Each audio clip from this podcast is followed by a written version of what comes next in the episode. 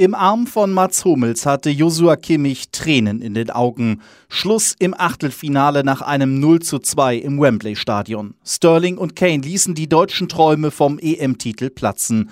Joachim Löw mit der Analyse nach seinem letzten Spiel als Bundestrainer. In solchen Spielen ist einfach auch ähm, wichtig entscheidend, dass man eben auch die wenigen Chancen, die man manchmal hat, eben auch konsequent nutzt. Und wir hatten, glaube ich, zwei Großchancen, Timo Werner und Thomas Müller haben leider keine Tore gemacht und deswegen tut es uns leid, dass wir jetzt aus dem Turnier raus sind. Löw wird diesen Reifeprozess nicht mehr begleiten. Nach 198 Spielen ist Schluss. England feierte hingegen einen fast schon historischen Triumph. Nach 46 Jahren gelang wieder ein Heimsieg gegen Deutschland.